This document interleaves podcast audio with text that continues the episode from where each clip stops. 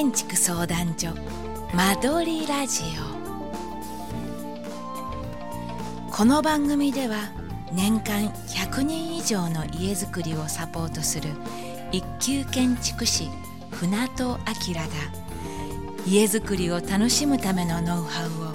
独自の視点で分かりやすく紹介します。それでは本日の番組をお楽しみください。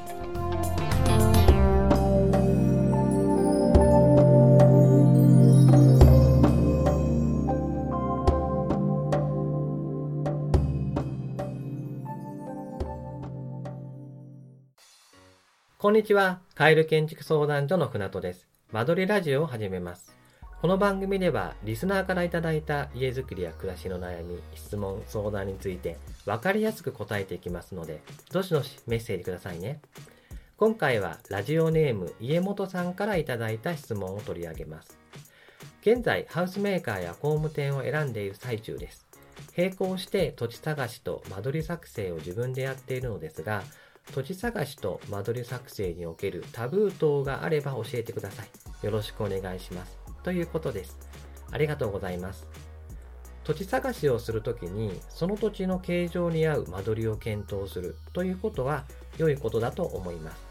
えー、パッと見ね、良い土地だと思っても、うまく間取りがはまらないことはありますから、土地購入の段階である程度間取りの目星がついているというのは安心できますよね。で、タブーとのことなんですけど、えー、ちょっとタブーとはちょっと違うのかもしれないんですが、間取りは間取り図だけで考えないで配置計画とセットで考えるというのがあります。土地探しと並行して間取りも検討していると理想的な間取りというのができてくると思います。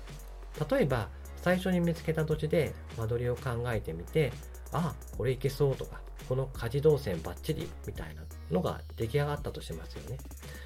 ただその土地では決まらずに別の敷地になったとします。で、今回の敷地も結構ね、十分な広さがあって、考えた、考えていた間取りがそのまま入れられるとしますよね。すると、配置計画はまあ後で考えるとして、間取りを検討しよう。間取りを決めちゃおうってことになりがちなんですね。で、ハウスメーカーも、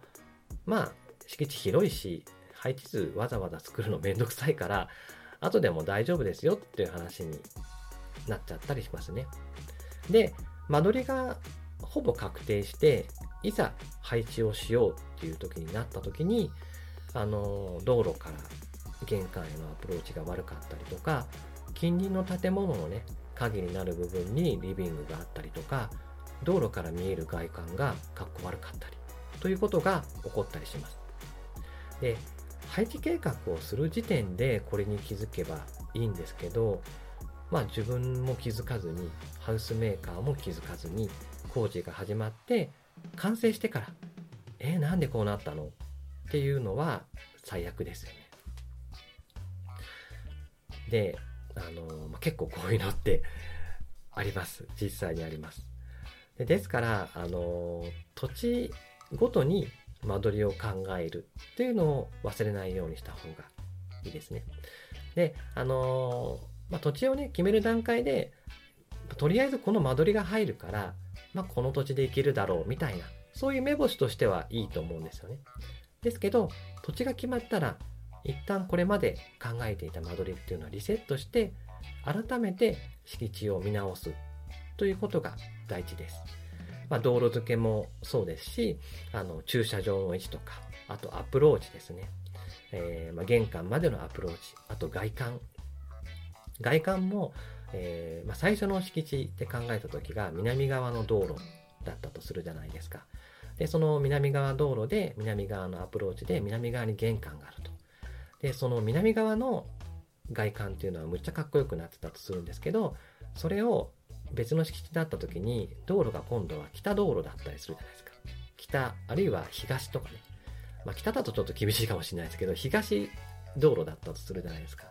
で、東道路だから、まあ南側に回ってね、入ればいいじゃんみたいな感じで作ったとするんですけど、でもその外観って見えるのってやっぱ道路から見える外観が一番大事だと思うんですけどでも南側をねメインで外観考えちゃうと道路から見えないんですよね。なのでせっかくねかっこいい外観を考えたとしても外から見えないっていう風になっちゃうとやっぱちょっと寂しかったりもったいないなって感じになったりします。ですからあのまいろいろ考えたにせよ土地が決まった段階でもうこれまでのことはリセットして改めて見直すってことが大事になってきます。あと、まあ、自分でね間取りを考えるのは良いと思うんですけどそれはねハウスメーカーには見せないようにするのがいいと思いますね。ハウスメーカーに対しては、えー、言葉で説明する。要望とかは言葉まあ、えー、できればね文章にして渡すのが一番いいと思うんですけど、えー、そういう言葉で説明するっていうのがいいと思います。あとその具体的な例えば何畳欲しいとかっていうよりは、えどういう暮らしがしたいっていう風な説明の仕方ですね。あとまあこういうものを持ってる。例えばこのソファーコルビジェのこのソファーが欲しいからこれに合うようにしてほしいとか。まあそういう感じの説明の方がいいと思いますね。でないとあの間取り渡しちゃうとあのー、結構ねそのままの間取りがで家ができちゃう場合が多いんですねで、設計者っていうのも忙しいんですよ。あの、ハウスメーカーは特にまあ10件以上とか抱えてたりしますね。20件とか。まあ普通にあると思うんですよね。で、そのまっさらな場合で、あの、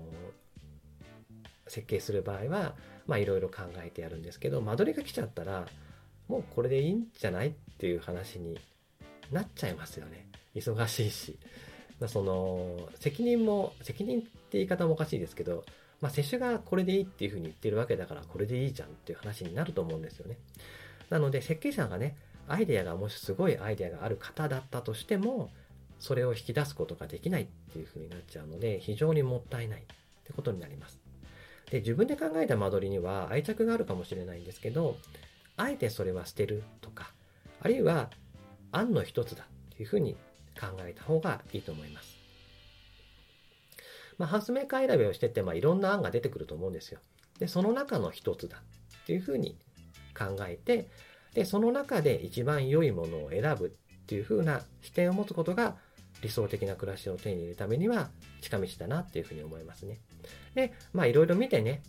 やっぱり自分で考えたのが一番いいって話になったらそれを選べばいいじゃないですか。ですから、とにかく、あの、設計者からアイデア出させるっていうのが結構大事だというふうに思います。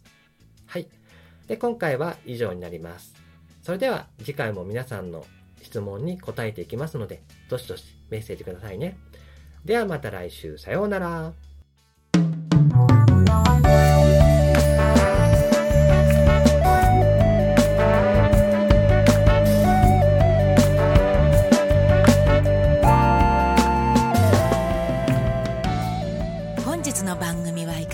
でしょうか？この番組では家づくりや暮らしについての質問を募集しています。カエル建築相談所公式ブログのポッドキャストページからメッセージをお送りください。公式ブログは「カエル建築」で検索していただければトップに表示されます。皆様からのメッセージをお待ちしております。